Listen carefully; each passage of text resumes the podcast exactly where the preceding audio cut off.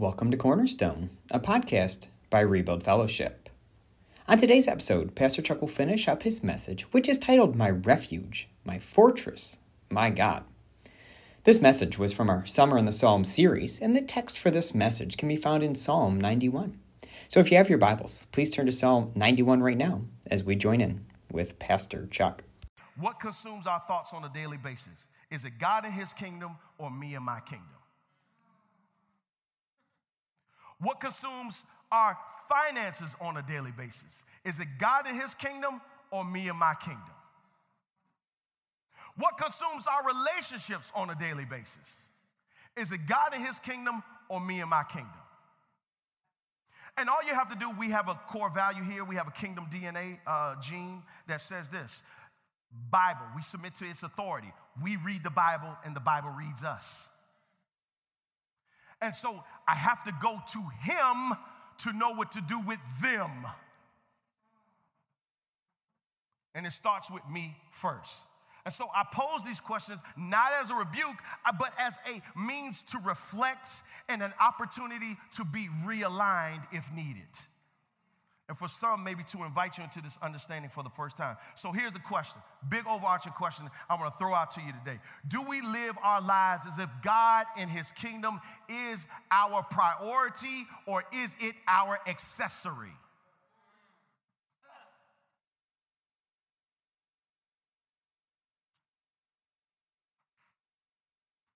Undergarments are a priority of our attire, our daily dress. Should be.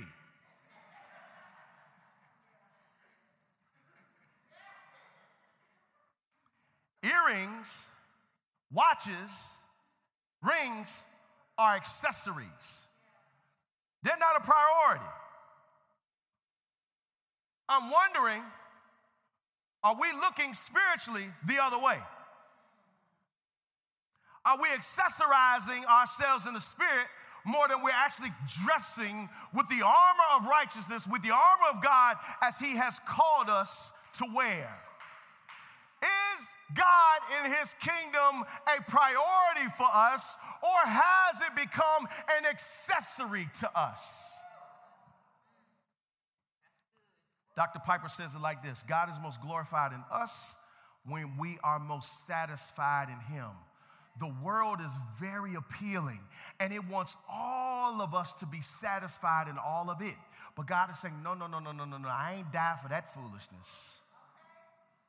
I died so you would be fully satisfied in and through me. So, what has God said on the subject matter? Three subpoints. Number one, it's not his person. James, very quickly, James chapter 1 says, Let no one say when he is tempted, I am being tempted by God, for God cannot be tempted with evil, and he himself tempts no one. God, why are you doing this to me? That ain't God. The enemy wants to partner in with your flesh and draw you away. Watch this, verse 14. But each person is tempted when he is lured and enticed by his own desire. Then desire, when it has conceived, gives birth to sin, and sin, when it is fully grown, brings forth death.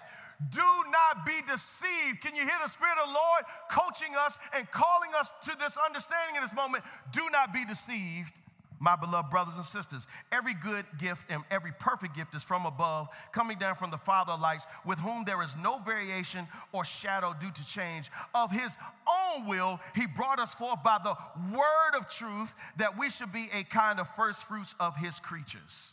In other words, God's saying, listen, if you think something is tempting you or trying to entice you away from me, it ain't me.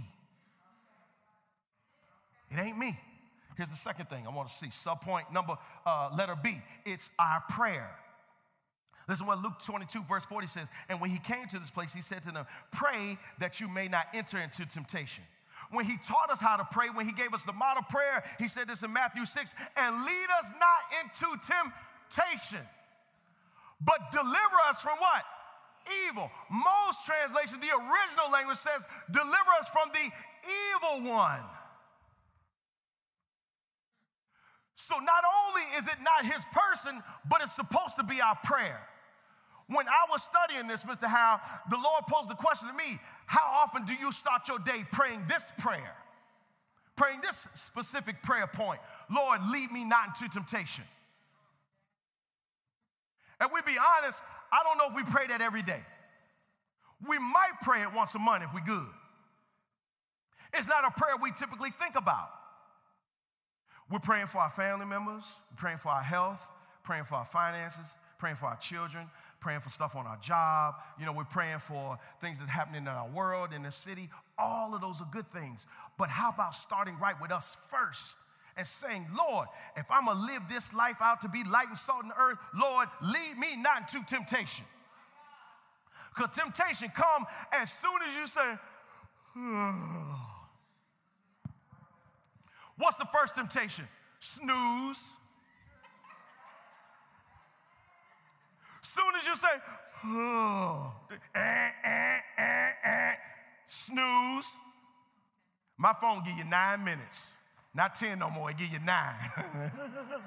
and then what you do again, second temptation, snooze again. You already had two temptations before you even got out the bed. Am I lying? I ain't making this up, Whitney. I ain't doing it. I ain't gonna do it. Watch this. So, here's the next thing. Let us see. He makes provision. It's not his person, it's the way we should be praying. It's a specific prayer point, but God also makes provision. 1 Corinthians 10 No temptation has overtaken you that is not common to man. Listen, God is faithful. And he will not let you be tempted beyond your ability, but with the temptation, he will also provide the way of escape that you may be able to endure it. Can I dispel a myth right here? This is where we have gotten the worldly wisdom that the Lord won't put nothing more on you than you can bear. That's a lie. This is the scripture by which we got that historical persistence of language that God won't put nothing more on you than you can bear. No, no, no, no, no. God said He won't let you be tempted above your ability because He already knows He's endured every temptation. Why would you do the work that He's already done? To prove how good and great He is, He says, When it comes, I got you. All you got to do is abide in me and tell me about it, and I got you. All you got to do is do like me and say, No, no, no, no, no. It is written.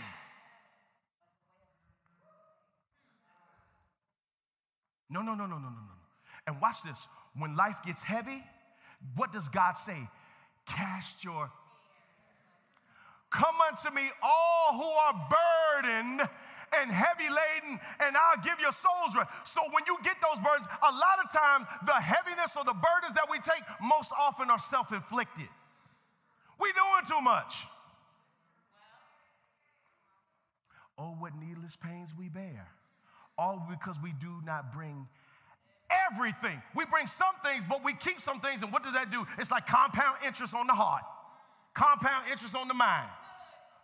We don't bring him everything. We bring him some things. We don't bring him everything. But God says, I want all your burdens, all your anxieties, all your cares. I'll take it all. All right, here we go. Now, here's what I want you to understand from all that no substitute for the grace of God. You can call your friends, you can phone a friend, you can get more money, you can get the promotion, you can do more exercise, you do whatever the case may be. All of those things are good. They ain't God, though. There's no substitute for the grace of God. Now, what has God done about this matter? Here we go. He provided shelter. Psalm 91. He's provided shelter. And He's provided saying power. So watch this. He provided his shelter and his shadow. God the Father provided God the Son so that through his person and finished work, we would be offered the gift of salvation. God the Son would then send the Holy Spirit so now we can live through his sanctification. So he gave us his shelter, he who abides in the shadow I think that's right. Shelter. Then you go into the shadow. Right. That's what it is. Shelter, then shadow. There it is. So why? He's given us his shelter and his shadow. He's given you a place of safety and covering. You good, right? So watch this. He says, one uh, expositor says it this way He says, Temptation then provides you with an opportunity to validate this truth. The one who is in you is greater than the one who is in the world. The one who is in you is greater than the one who is in the world. The one who is in you is greater than the one who's in the world. Every time you face a temptation, that's an opportunity to prove to the enemy again that the greater one lives within me, and you lose, and you a liar, and I shall live and not die and declare the works of the Lord. Now, he gave you his shelter in the shadow, but he also gives you the ability to say something about this. He gives you say power. And so I told you there's three proclamations for the three temptations. I'm gonna give you those three real quick. Now, watch this. Let me get this up. Now, I got grandchildren, got grandsons now, and so I'm back in the cartoon world. Right? And I don't know, about a year or so ago, couple years ago, somewhere in there, uh, I got introduced to the Lion Guard. And for those of you that are familiar with The Lion King and this part of Disney's uh, conglomerate, uh, you got the grandchild of Mufasa. So you got Mufasa, father, Simba the son, and now you got the grandson, Kion. And so Kion's in a situation. Kion in a battle. They're trying to take over the Pride Lands. And they're trying to take over the Pride Lands, which means you got an enemy that's coming to attack. And so, in that, there's two things that Mufasa, the spirit of Mufasa, is speaking, right? Because you know how they do that type of stuff. So, the spirit, right, speaking, right, to Kion, and he's saying, Look, I don't want you to operate in anger, and I don't want you to operate in fear. I need you to use self control and use the power that is within inside of you. The power that has been told, according to Disney, is rooted from the tree of life. And so you have the elders, or as Hebrews tells us, we have this great cloud of witnesses that is encouraging us to run this race with endurance. This power is being taught by the elders, but it flows from the tree of life. And then it says, you got to use your roar. And when you use your roar, nothing can stand against. Am I lying, Mr. Disney? I'm not lying. So watch this. So what, what Kion does, and this is what my grandson does. So Brett, I'm, I'm, demonstrating my grandson. This is what he used to do. And I was wondering where he would get it from. And the song would come on, Power of the Roar. And he would do this. Right? And anybody know my grandson, y'all know he is extremely dramatic. And so he comes and he does, and he said, power of the roar. And he would do, right? So what ends up happening is, but in that moment, I was learning something. Because Bible says a child will lead the way. I was learning when in the face of my enemy, what do I normally do? I don't, what I do is, oh my God, why me? Why now? Why, what's going on? Oh my God. Bible says the enemy comes like a roaring lion seeking whom he may devour. But according to Disney, through Kion, I learned that if I use my roar, nothing can stand grits. So the songwriter said, if I raise my hallelujah louder than the unbelief, if I raise my hallelujah, heaven comes to fight. Oh my God, I wish you could hear me by the Spirit. If I read my.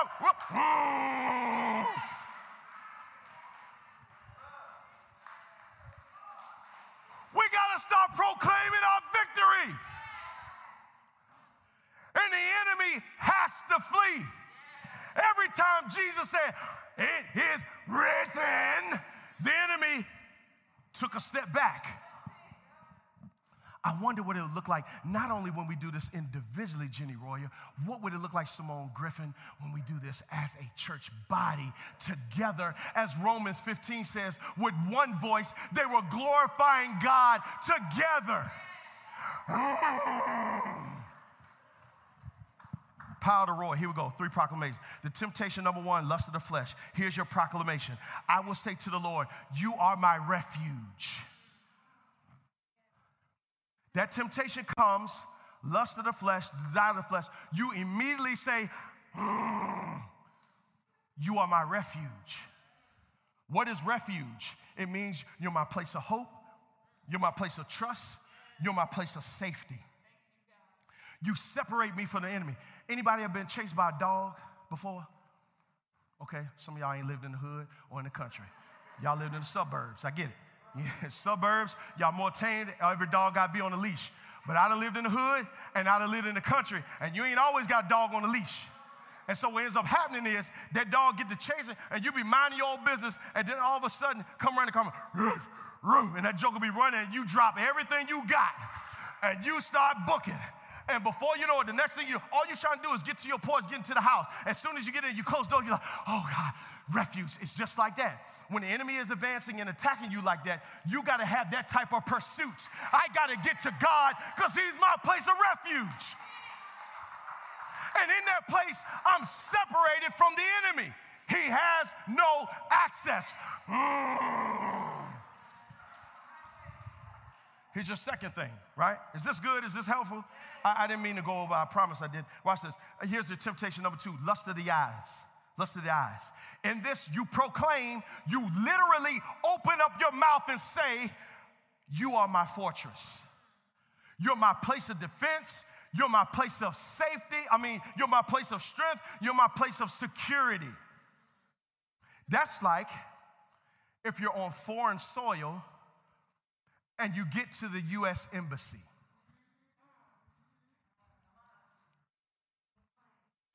If I'm on foreign soil, it's different from being in my own neighborhood and getting chased by a dog, right? And getting to my house, which is a place of safety, it's a place of refuge. But if I'm on foreign land, oh, there's nothing like getting to the US Embassy. Because not only do I feel safe, not only am I secure, but I just tapped into some strength because there's some armed guards that are with me there. I got some rights and privileges that have been afforded to me. So, in like manner, when that lust of the eyes come, because it's building up, the lust of the eyes come, I got to say, Lord, you are my fortress. Not only do I have separation from the enemy, I got strength over the enemy. Here's your third thing. Third thing, right here. Third thing, pride of life. That arrogance, that haughtiness, you say to the Lord, You're on my God. This is your place of surrender to the Lord, your place of allegiance to the Lord, your place of submission to the Lord. And this is your place where you say, God, if you don't do it, it won't get done. Who is on the Lord's side? God, if you don't do it. God, if you don't show up, I can't trust in another. I can't think about another. So many people doubt him. I can't live without him. That's why I love him so, because Jesus is real to me. It's one of those type postures when you start to sing and you're like, God, I ain't got nowhere else to turn. Lord, you have the words of eternal life. Where else am I going to go? Knowledge of God's word is a bulwark against deception, temptation, accusation, and even persecution. He proved that he can help you in temptation.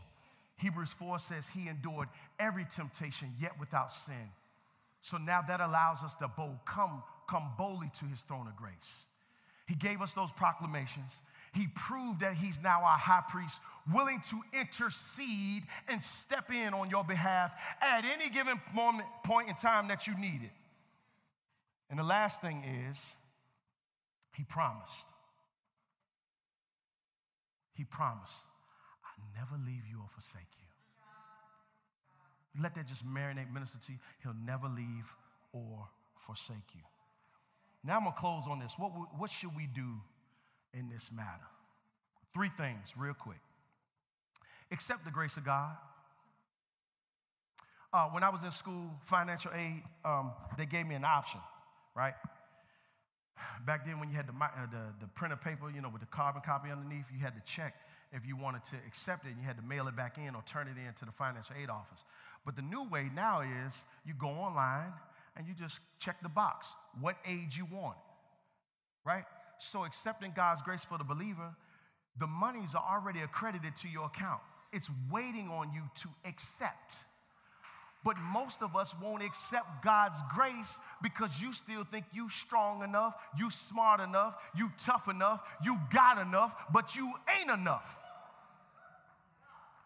So God is saying, My strength is available for you in your weakness and will be made perfect, but you got to click the accept button. It's right there waiting to be deposited immediately into your account, but you got to accept it. Right? Second thing is abide in it. Abide in God's grace. You got to accept it. You got to abide in it. You got to chill, just like we all gonna do, because ain't nothing like an uh, uh, uh, after church nap. Ain't nothing like it. When you curl that blanket over, you get up, whether it's on the couch, whether it's uh, uh, at somebody's house, you done ate and you done fell asleep in that little corner of their couch, or you did it in your own bed. Ain't nothing like that after church now. What are you doing? You're abiding in that moment in the rest of God, the peace of God, the hope of God, the food that God just gave you. You're abiding in all that goodness. And so, in like manner, God's grace wants us to do the same thing. Just rest in it. Just rest in it. Because what God's saying in that moment, I done told you before I got you. Now, here's the last thing ask for it daily and situationally. Ask for God's grace daily and situationally. In John chapter 15, he starts out talking about abiding, right? Abide in me and I in you. I'm like the vine, you're the branches, all that good stuff, right? Then he says in verse 7, it's one of our sweet verses, he says, If you abide in me and my word abide in you, ask whatever you wish and it'll be done. So we need to ask for God's grace to deal with temptations daily and situationally. Because you can start off asking for it in the morning, and by 1038, a situation happens, and you need to ask for God's grace in that moment to aid you for that moment. And that's where we'll stop and pause for today. Thank you for taking your time with us today. If you would like to learn more about our church or have us pray for you in any way, you can find us at www.rebuildchurch.com. That is www.rebuildchurch.com. Our church meets in Durham, North Carolina, and if you're looking for a church to attend, we'd love to have you join us. We meet weekly at 10 a.m. on Sunday, and you can find more details about what to expect and where we are on our website. You can also find our full services on our YouTube channel. Please join us for our next episode as Pastor KJ delivers another message from our Bear Witness series.